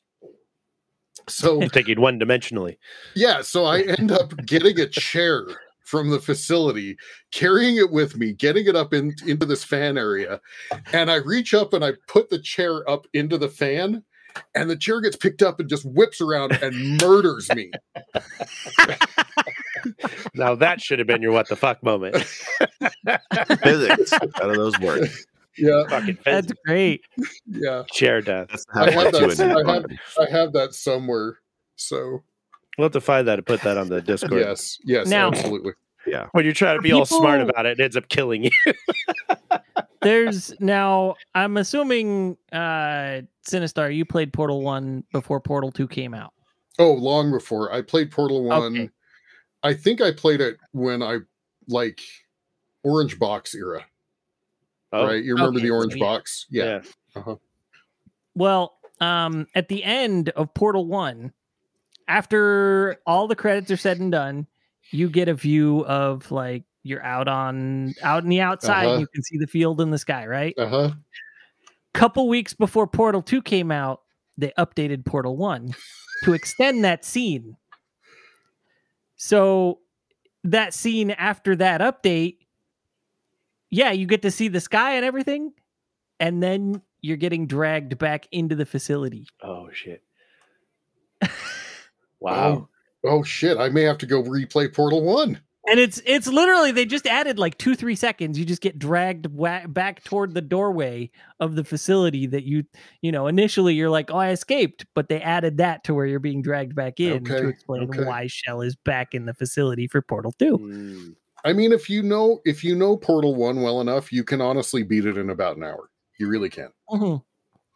Yeah, no, Portal I can't. Two, I mean, you, Portal Two, you can't. Right? Once you know it, yeah. you know it. Portal Two, you can't because it has all of the under area that takes. a Yeah, long, it's long like time. Even if you know what you're doing, it's still a pretty yeah. a chunky game. Yeah, chunky, clunky. But I think Portal One and Portal Two should be on pretty much everybody's video game list, honestly. Yes, I really do. If you haven't played it, play them. They're good. Yeah, I'll definitely. I might move it over. I, I don't remember if and, I have it on on a console or not. I can't remember. And play them with the audio. Don't put on music and turn the right. volume down. No, no, no, no. Listen no. to the game and pay attention to what's being said. Yes. First off, it's almost all hilarious. Mm-hmm. Secondly, it all kind of leads to a greater moment in each game that's like, oh, aha, you know, mm-hmm. these these things happen. So, yes, nice. Definitely recommend these games. And in Portal One, Mike Patton does a voice of one of the one of the GLaDOS uh, uh, nodules. That, yeah. yep. He's the oh, he's nice. the angry he's the angry nodule. He's just the one that goes. Yeah, yeah, yeah, yeah. That's Mike that's Patton. A, that uh-huh. sounds like Patton. That's. You could call that, yeah, that that grumbly grumbly guy. That's Mike Patton, definitely. He kind of has a signature yeah. speaking in tongues kind of thing, kind of like uh, Jonathan Davis of Korn. But yeah, Portal One, Portal Two really should be on everybody's list. Anyway, that's Wolf. my that's my. That's John. Wolf. What's your um, what's your number two? Okay, so my number two is Last of Us. Mm-hmm. So, um, I'm I'm gonna try not to spoil any gigantic moments, but I will spoil uh, a big moment and then another fun moment, and then I've got a small moment from Last of Us two that is not a big story heavy moment, but it's definitely what the fuck. So, um, playing through Last of Us, you know, there's honestly there's what the fuck moments throughout this game everywhere, but the really big one is uh, when you're playing through and in trying to escape a building, Joel gets knocked down uh, over a railing and falls on some rebar. Mm. Literally runs right through his abdomen. And you just, you get this moment of like, he's stuck there and he's still fighting for his life, shooting people. And then Ellie comes running down and she's trying to help pick him up. And, you know, she's what? A, a thirteen-year-old girl in yeah, this game may, or something? Maybe, so, yeah, maybe yeah. in, yeah, twelve, thirteen, something. Right. She's, and she's, so she's little. And Joel's this big two hundred pound dude. And she's trying to help get him up off this rebar. And you just see the struggle. And then she's trying to help carry him out of this building while people are still trying to kill them. And it's just, you know, the, the things are getting blurry. Things are, light is fading in and out. It's getting difficult to play. It's this huge moment that's just like, oh my God, this is wild. And then after all of that, it fades to black and then opens up in winter and you're playing as Ellie. Yep. This was just so wild to me. That's crazy.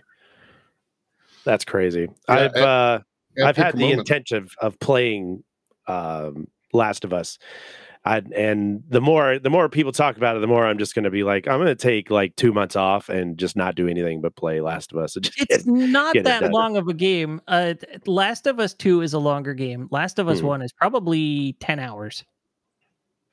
That's pretty common for what I played. Getting remade too, I think. Actually, are they doing a remake of it? Yeah, they, yeah, they're yeah, doing they the remake Last of Us Part One, as they're calling it. I mean, it is. It's basically Last of Us Two, or Last of Us One in Last of Us Two's engine. Mm.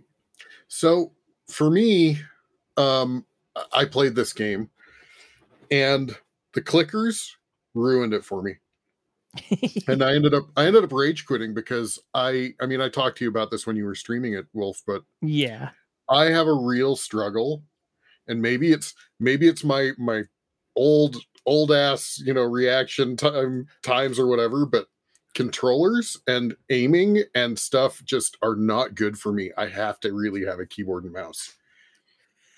And so I will say, honestly, if this comes to P C, I will absolutely play through it. What were you going to say? You So, Last of Us Part One is coming to P C.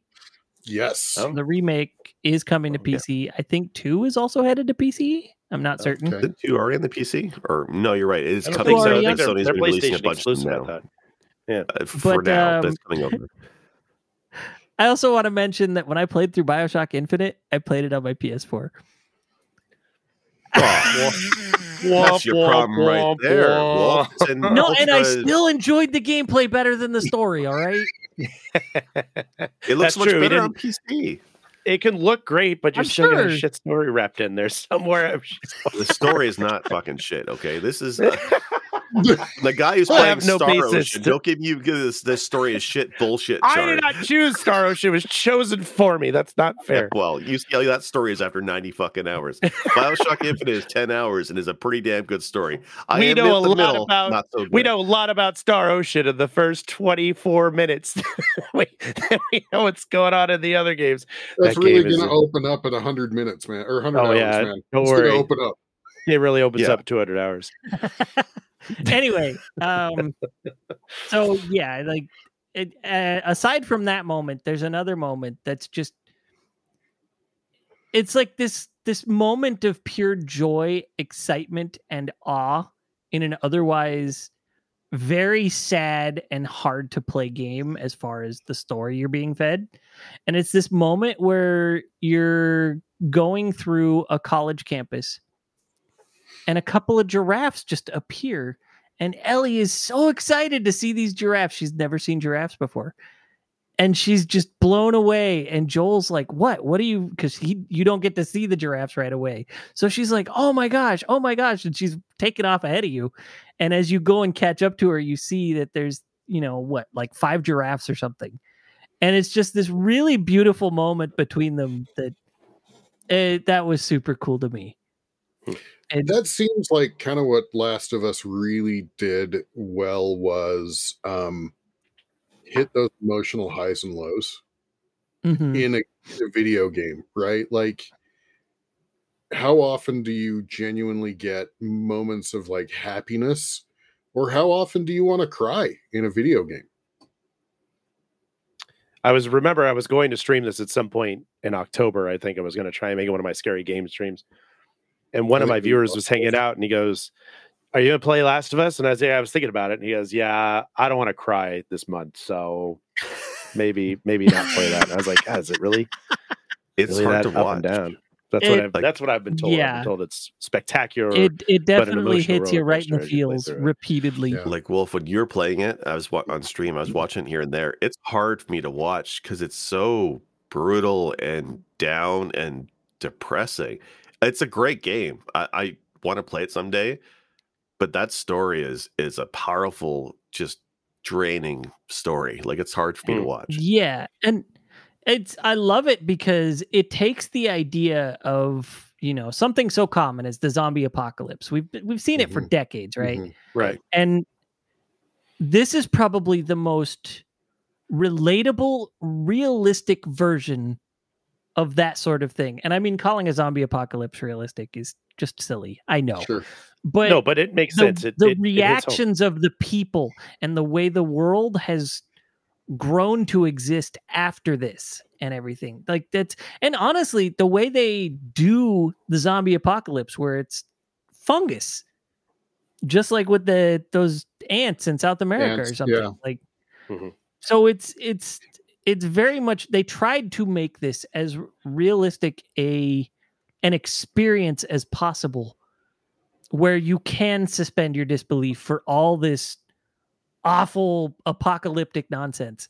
And then they repeatedly just gut punch you with sadness and despair and occasionally hope. But right. Final Fantasy six over here. I think this is probably a harder hitter than six. Oh, I, yeah. I agree. I agree with the train of thought, but I mean, from what I'm getting, and again, from not playing it at all, it's it's the all these little glimpses of of reality of of things that would make someone happy. Seeing the giraffes randomly out and about in this absolutely horrifying world that you live in, to see any kind of piece of joy, and then basically, it's like. It's like watching a, okay, this could be terrible. It's like watching a bunny run around in the field that's super cute. And you're like, oh, it's so cute. And then a hawk comes and fucking takes it and flies away. Yeah. You know, you're like, it's kind what of the, that. What? And and then you feel bad because you're like, oh, I should have done something about it. So it's, it's that whole like, but you're powerless. You're powerless to stop these things. And, and you can escape the reality for a little while with a little, you know, disconnect with something that brings you some kind of joy, but reality is always going to grab you and pull you right back in to no matter how good or bad it, things are going. And so I, I think that that's more relatable. I told you I played this, and of course I, I quit because of the clickers, but I actually had to be convinced to play this. And, and the reason why is because I am so zombie tired. Like, I looked at it and I was like, uh, another fucking zombie game, right? Like, mm-hmm. and so, yeah, I had a coworker at the time who lent me his copy on P S four. And he's like, no, seriously, play this. Play this game. And sadly, I stopped because of the clickers and because, you know, like, I suck at stealth and I suck at first person or third person with a, with a controller. So I will probably give this a go when it comes to P C. Now, thankfully, the T V Wolf, series I, will probably also be great for you too.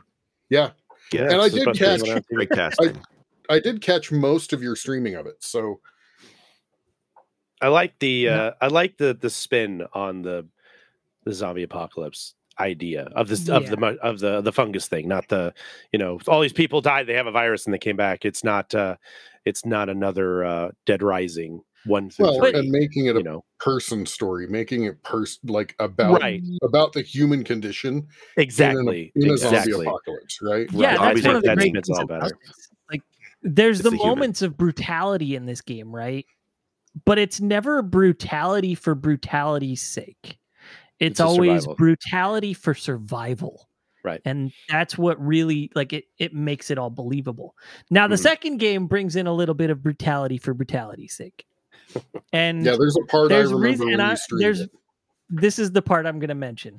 So I'm I'm not going to do any major spoilers for the game, but there's a moment where a character is hung by a noose, and she's literally just hanging there, like for her life, holding on oh. to the noose, trying not to suffocate.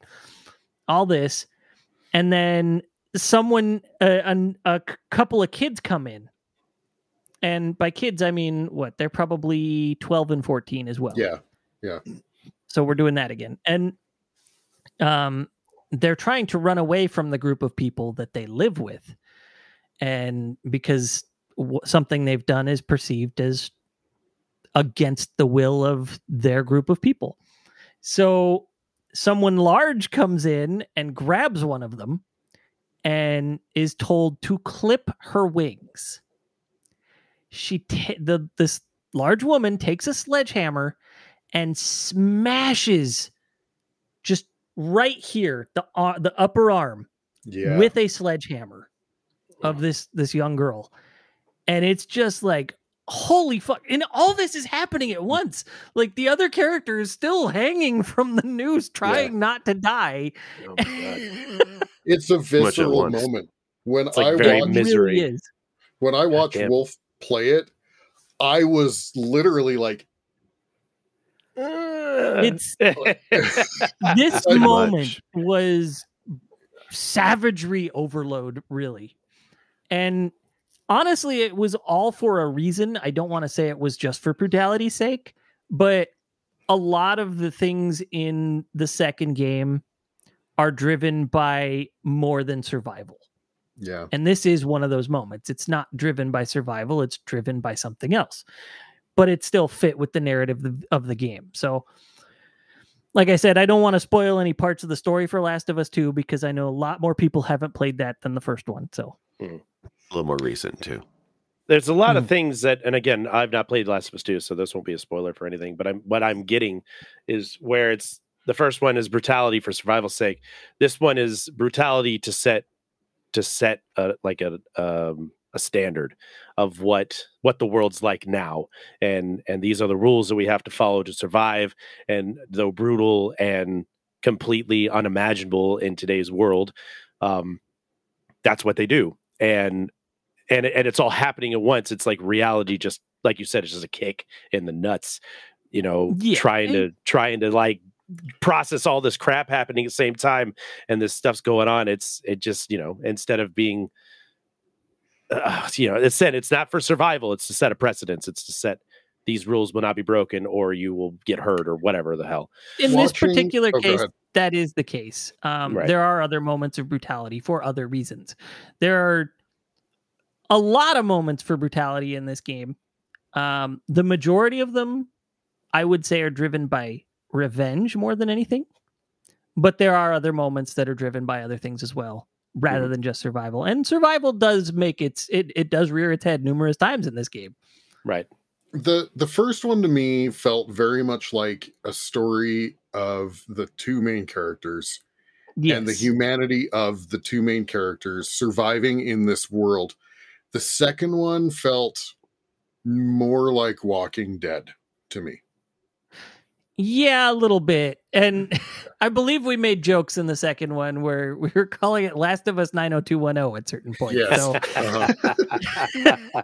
And that's that's not the whole game. I don't want to deter right. people from playing it, because there are moments that are very, you know, teen drama, but oh.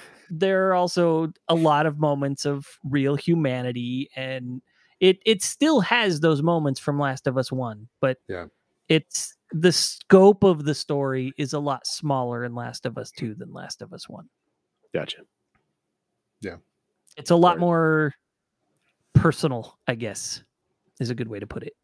Right. Awesome. I, you guys have got me excited about even looking into like trying out more Portal stuff and, and both the Last of Us games. And now that they're sure. coming out for P C, I'm actually like really driven to, to give it a shot. And then I might I might play Bioshock Infinite just so I can shit on something else that Jake read. Would uh, would you kindly your pastime apparently in this show? No, now, like just, your things just grinding I, to the ground. I enjoyed Bioshock Infinite until about the last two hours, and then it's the Wily Wars of Bioshock. It really went off the skylines at that point. Uh, oh, I, I see what you did there, Jake. Jake, I'm I'm Team Jake on this one. I'm Team Jake yeah, on this. At one. Least this star likes well, the game.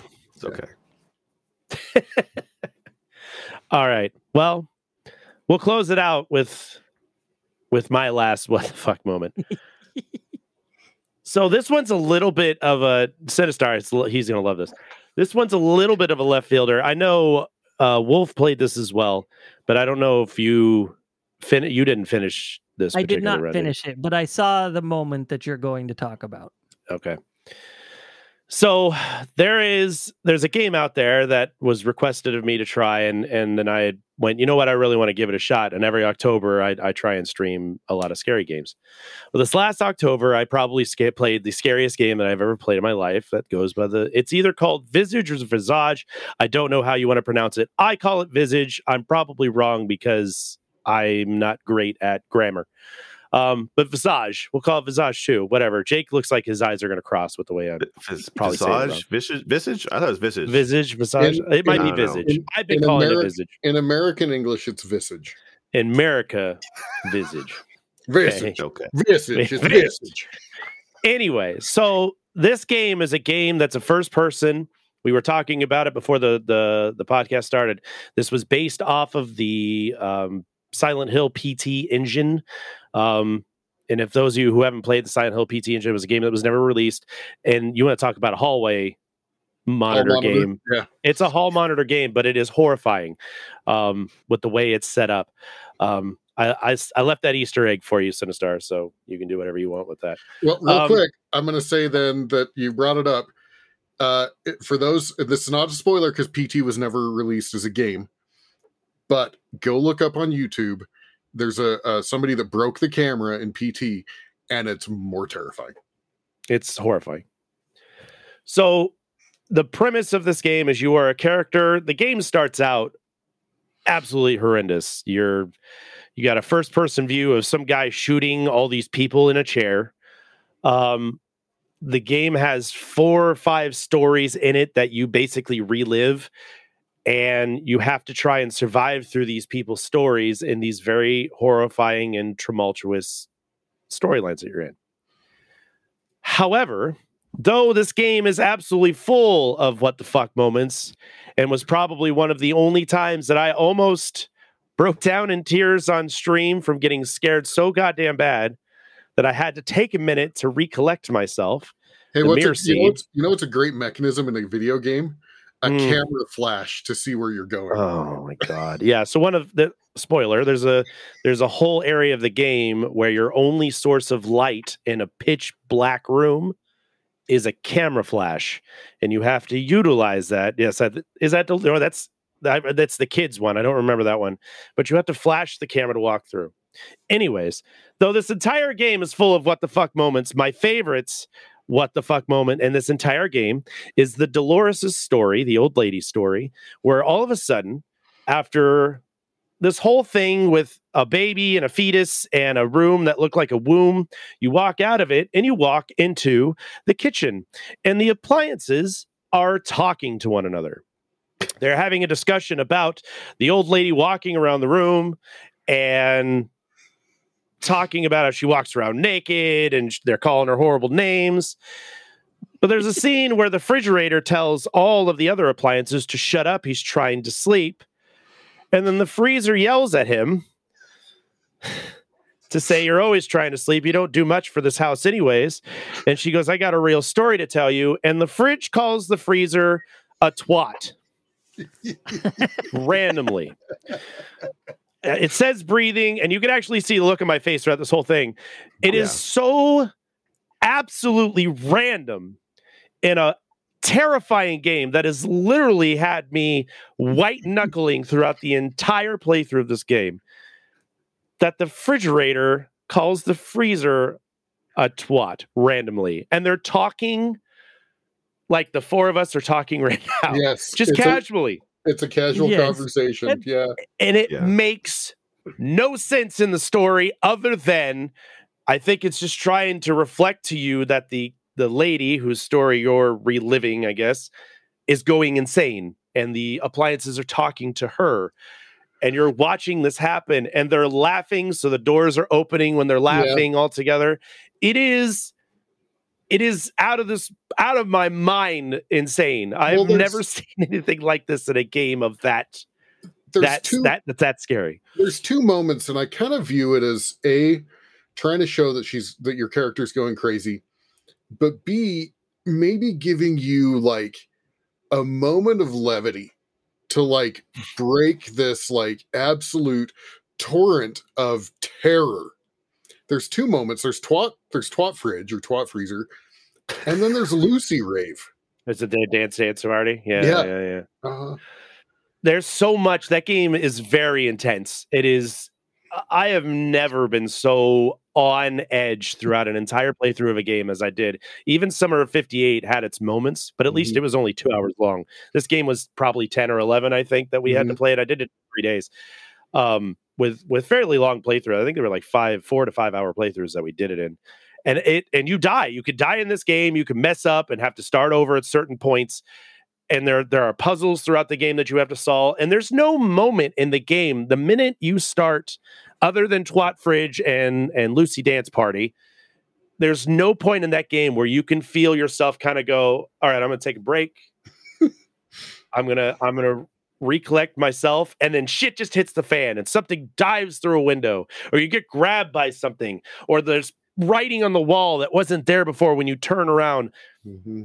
However, it is one of the best scary games I've ever played, but that whole game, other than the twat fridge, that whole game is nothing but W T F moments. And I would highly recommend, if you're into those kinds of games, to give that one a playthrough, but don't say it and warn you because I, oof. Sinstress and I watched another streamer play this the first time. And so we'd been through it.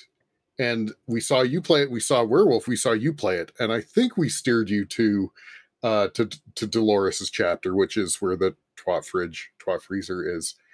And yeah, when we were watching you guys, and I think we put it into chat, hee hee, this is going to be great, or something's, you know, basically like, and yeah, Chard, I think when we were talking about this before the episode, like, you thought that we were giving you, we were talking yeah. about something that was going to be absolutely yeah. horrifying. You're just waiting for me to start crying. Mm-hmm. I, I literally, yeah. but that's what I'm used to. The chat is the chat is the biggest bully on the block, right? So when someone's like, "Oh, I cannot wait for him to go into this room," and there's that, there's this whole area, and I'll I'll describe the area for you. It's in Dolores's chapter, I believe. Where you're in, you walk into a black room. There's a lot of black rooms in this game. There's a lot of black rooms in this game. And this area is full of mirrors. They're big, giant, oval, very, what, ordinate or, or you know, yeah, ordinate looking like mirror frames. And they're in a circle together, right? And you're walking around and you can't you can't see your character in, in the mirrors. So you're walking around this mirror. There's no there's nowhere to go. Like, you don't know where to go in this entire area because it's just... As far as the eye can see, it's just black, pitch black, except for the circle of mirrors. So I'm trying to talk mm, yes. to chat, and I'm trying not to look at the mirrors. I'll be honest with you. There was a lot of times where I was trying to look over here while I was searching around these mirrors. And there's a point where you'll circle around one circle of mirrors, and then there's there's Dolores in the mirror, but she's way, way, way back. Yeah. So it's like a distance, like so it looks like a doorway, like she's way behind you. And you turn around and nobody's there, and you turn back and it rushes at the mirror and it breaks.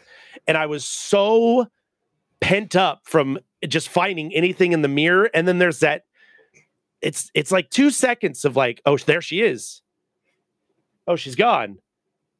Huh. Bam. And then you're like, oh, oh! And I just I just had to sit there for a minute and and recollect and think about all the things that I'd ever done in my life and realize, was it worth it that I started playing this game at such a young age? And what else would I miss if I were to die playing this game? Because I thought I was going to have a goddamn heart attack after that one jump scare. That thing got me real good. And there is some there's some stuff in the Lucy chapter that's equally as bad, but I think Dolores prepped me for Lucy a little bit better than the Rakin story did going into Dolores's, because that yeah.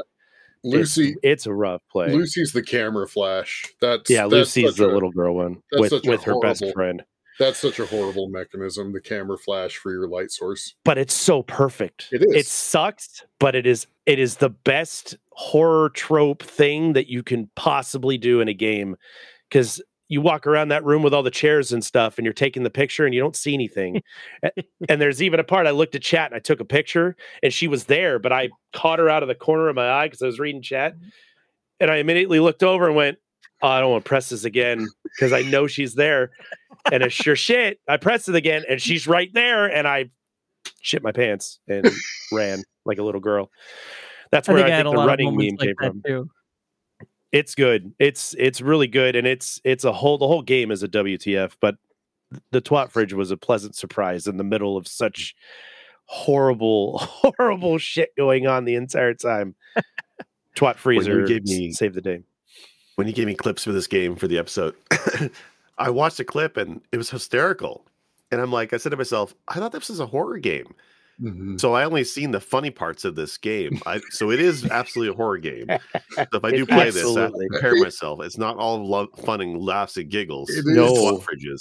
It is arguably it is the the scariest yeah. horror game. It is arguably the scariest wow. horror game. This game had me on edge a lot.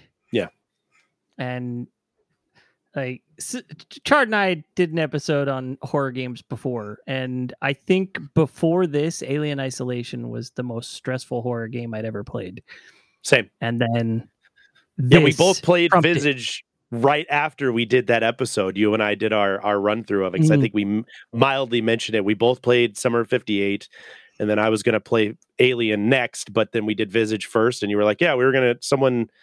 We were going to play that as well, and so you and I were kind of playing at the same time. Man, we should do a whole yeah. episode on that goddamn show. that, I, that I, I'll have to finish it first, awful. but oh yeah, man, it was, it, I had a lot of fun with what I was playing, even though I like I loved it and I hated it the whole time. Yeah, exactly, exactly.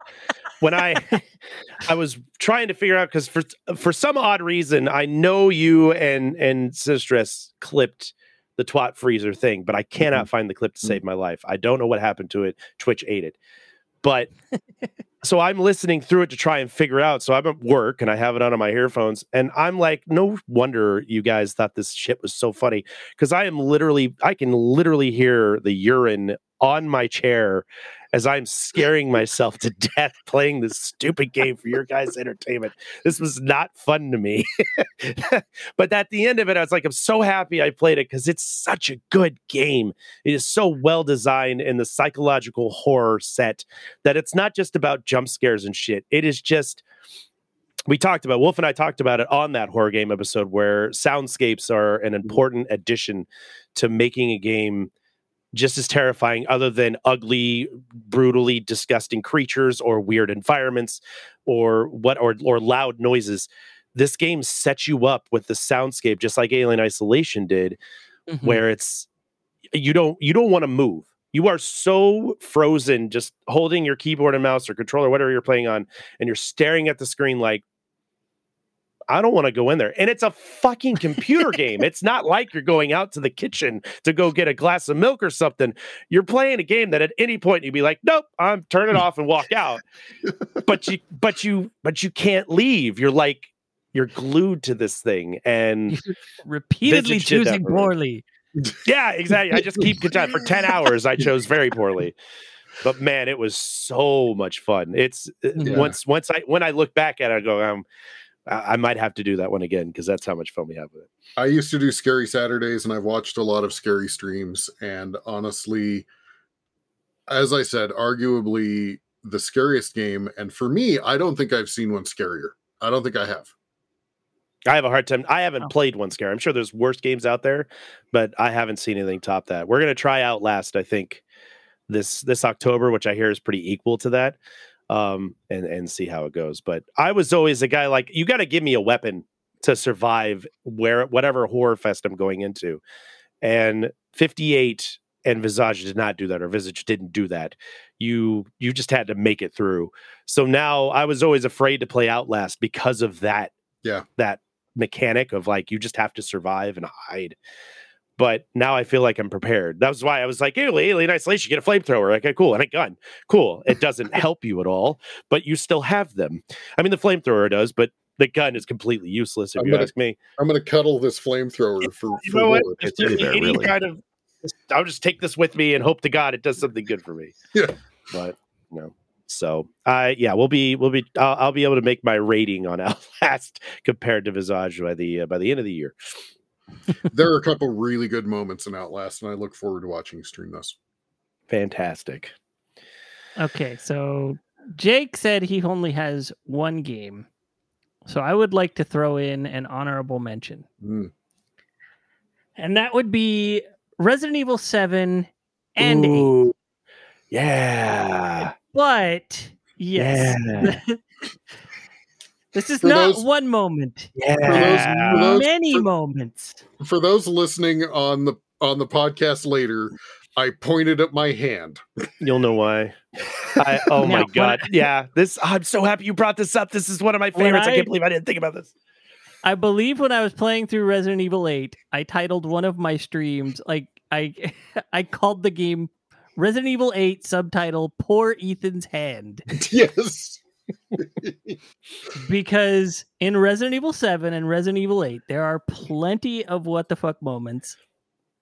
The biggest one is every time something terrible happens to Ethan's hand. And yes. we will just, I'm just going to talk about the first one in Resident Evil seven, because it's what, maybe like I'll tell thirty, you, I'll, I'll take eight. The game, I'm right? fine. Eight's eight got me good. But yeah, go ahead. It's, it's like thirty, forty minutes in. So it's really early in seven.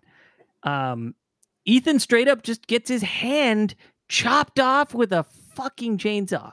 Yeah. Mm-hmm. He like he puts his hand up to block the chainsaw hitting him, and it zoom, and then his hand is just gone.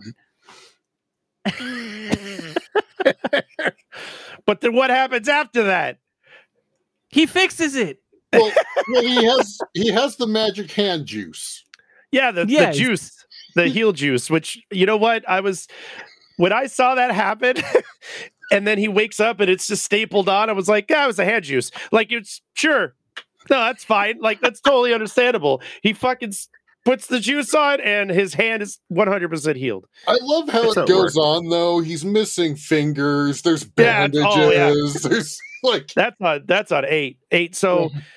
Can I go, Wolf? Are you done with your? Is there any more you yeah, wanted to add? Go ahead. Seven? I just, I just wanted to mention that because that was a big moment. And actually, I want to share an experience my brother had playing this. Um, so my brother and his buddy were playing this in V R on the P S four back when. Oh man! And this was their first time playing it, and it was my brother's friend who was the one playing, and he is a tall guy. He is six foot eight, and when the chainsaw came at him.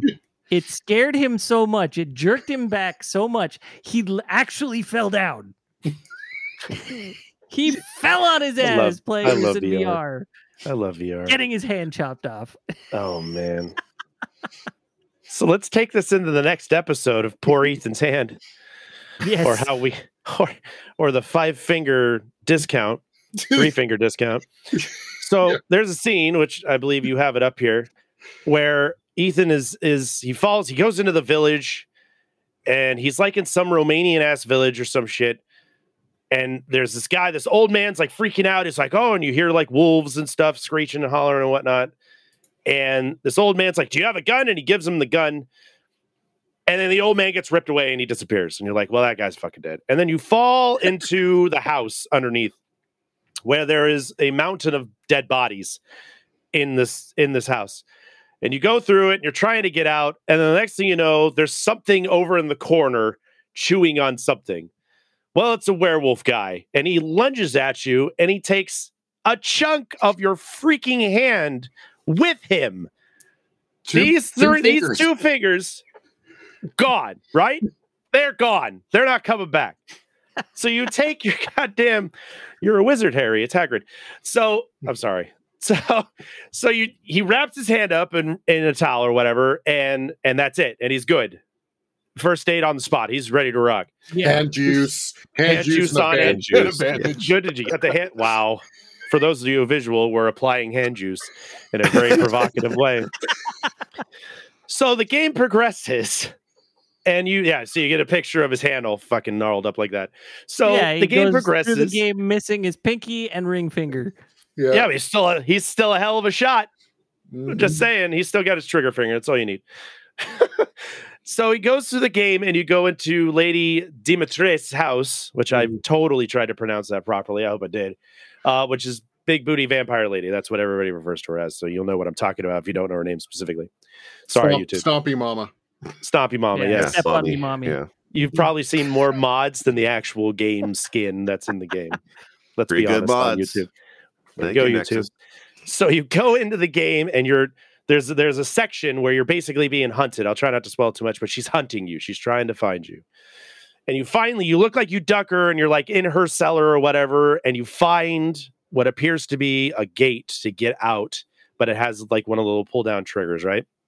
So you run over, you press action, your hand grabs the thing to pull it down, and this fucking blade comes down and literally cuts your entire fucking arm off. And it's just hanging there onto the trigger.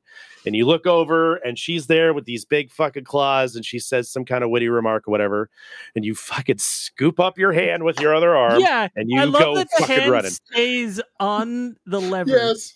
Uh-huh. Yeah, it just stays holding on to the lever, and so you can run around. You have to go back and collect it before you can activate yeah. the lever. Great. So you, you duck her, you, you you bob and weave and juke her out of her boots. You grab her, you grab your arm, and you run over and you get up to an elevator. So you start riding up the fucking elevator, and you look at your hand. You put up your nub and you literally shove it back, back onto your arm. You twist it for good measure because apparently your bones screw in. They're threaded. That's how it right? works. Biology. And then you take the juice, the right? Juice.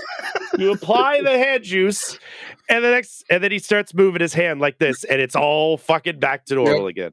Yeah. Now the, the W T F moment in that game is way later. We will not spoil it for you, but right. all of that's just so comical.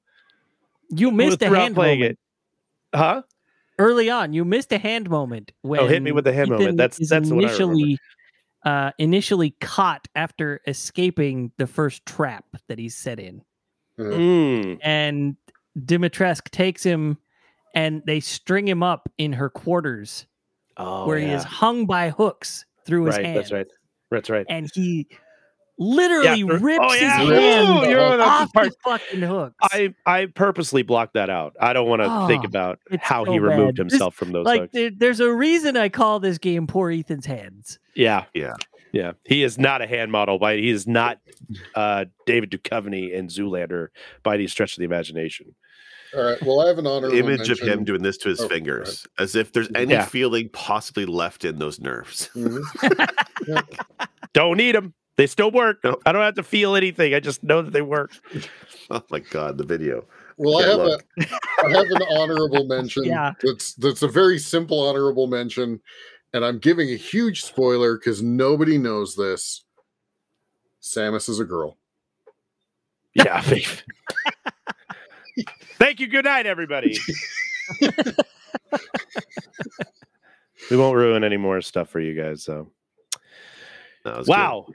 those are some great moments, guys. Honest to God, that's the, yeah. there's a lot of stuff that I wasn't expecting here. And, and Jake, you're complaining about not doing any of your fucking homework. I'll tell you what, I had no idea what you guys were talking about during Bioshock, and that was completely because I didn't apparently do any of my goddamn homework. So that well, was my fault. To be fault. fair, this is a game I've been told I should play for years, so I finally played fair. it. Fair. Well, I'm you, sorry that it didn't live up to the hype. I I loved it, but I also played it. I actually pre-release bought it and played it like the day it was released. I, I honestly suspect that had we recorded this before I played it, I would have been even more disappointed in the game than I already was. So oh, wow. I'm glad I played through it before Jesus. we recorded this. Bioshock, Wily Wars. Poor Jake's art. I'm sorry, Jake. Yeah, like, there's a, it has a lot of cool stuff going on.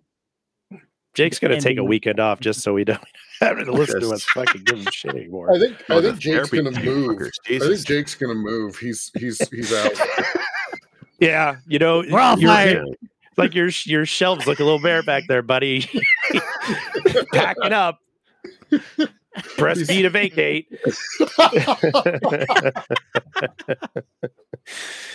Guys, I want to thank you all for allowing me to host this wonderful episode. This was uh, this was cool. I like to hear everybody's kind of reactions to the W T F moments and the and the O M Gs and. And, and uh, to, there, to share the stories with you guys has, has been really cool. There are so many examples. I have more. If we did a follow-up to this, you know, however long down the road, like there are some moments like Dead Space, like, you know, stuff oh, like that, space, right? Yeah. And so yeah. I, I'm happy to like even make this kind of a series, like, you know, over time, right? So I have no qualms with that. This is this was a great episode, and I I, I enjoyed yeah, the discussion that everybody yeah. had. This was fun. I'm yeah. I'm sorry I shit all over your choice, Jake. I didn't want to. no, you're not. No, you're not. Out. No, I literally am. I'm I'm sad that I was disappointed in the game. Circus Charlie will rise again. Tell you. Tell you. Wow. O M G. Especially, like, shit on Jake's game. Punk stuff. Like this game had so many things that I should should have made it a real winner to me, and ultimately mm. it was not. Wow. Well, I do want to call out really quick, we've had people chatting in in YouTube. Uh for those that are listening to this podcast later, we do these on Fridays on YouTube, and uh uh Sinstress, my brother, uh I think this is your mom, Werewolf, um Novi Novi's had a lot of comments. um Uh, it's uh, thank you, uh, Cthulhu's Jeff. I mean, everybody's been here. Thank you, everybody, for participating in the chat. Sorry we didn't interact with chat as much as we could have, but thank you for being here. Word. Let's go ahead and go around the table, guys. Sick Jake, where can they find you if uh, not on Press B getting getting your favorite games completely tossed? Where can they find yeah, you? I mean, you can to? find me on Twitter, S I C J A K E, and I'd like to announce my new one-man show, Jake Plays Good Games and Only Fucking Good Games and Only His Voice Matters show, launching in the near future. Now that's Thank a you. W T F moment. Yeah. And Sinistar, where can they find you, sir? Uh, so I do stream now most Mondays on Twitch again, uh, Sinistar seventy-seven. Otherwise, I'm here, and I'm also on Twitter as well. And Werewolf, and where can they find your your shiny smiley face? Uh, here, and I have not yet. I've recorded an episode to put up on YouTube. I'm going to start doing my homework for the podcast and putting it up on YouTube. So unless I got to rush through a game in like a week, like I did with Bioshock, in which case it's not going to be there. But yeah, W A R E W U L F F. Search it on Google. Tell it you meant it. You'll find me. Beautiful. And you can find me on uh, Twitch, www.twitch.tv forward slash Chardmonk. Twitter, Instagram, and of course with my wonderful friends here on Press B to Cancel, if Jake doesn't fire me after this episode. Guys, thank you, everybody, for coming and hanging out. Everybody in chat and uh, all the listeners that will be listening to this in the future. Hope you enjoyed this episode, and we will gladly catch you guys soon. Thank you all for listening. Sephiroth kills Eris. What the fuck?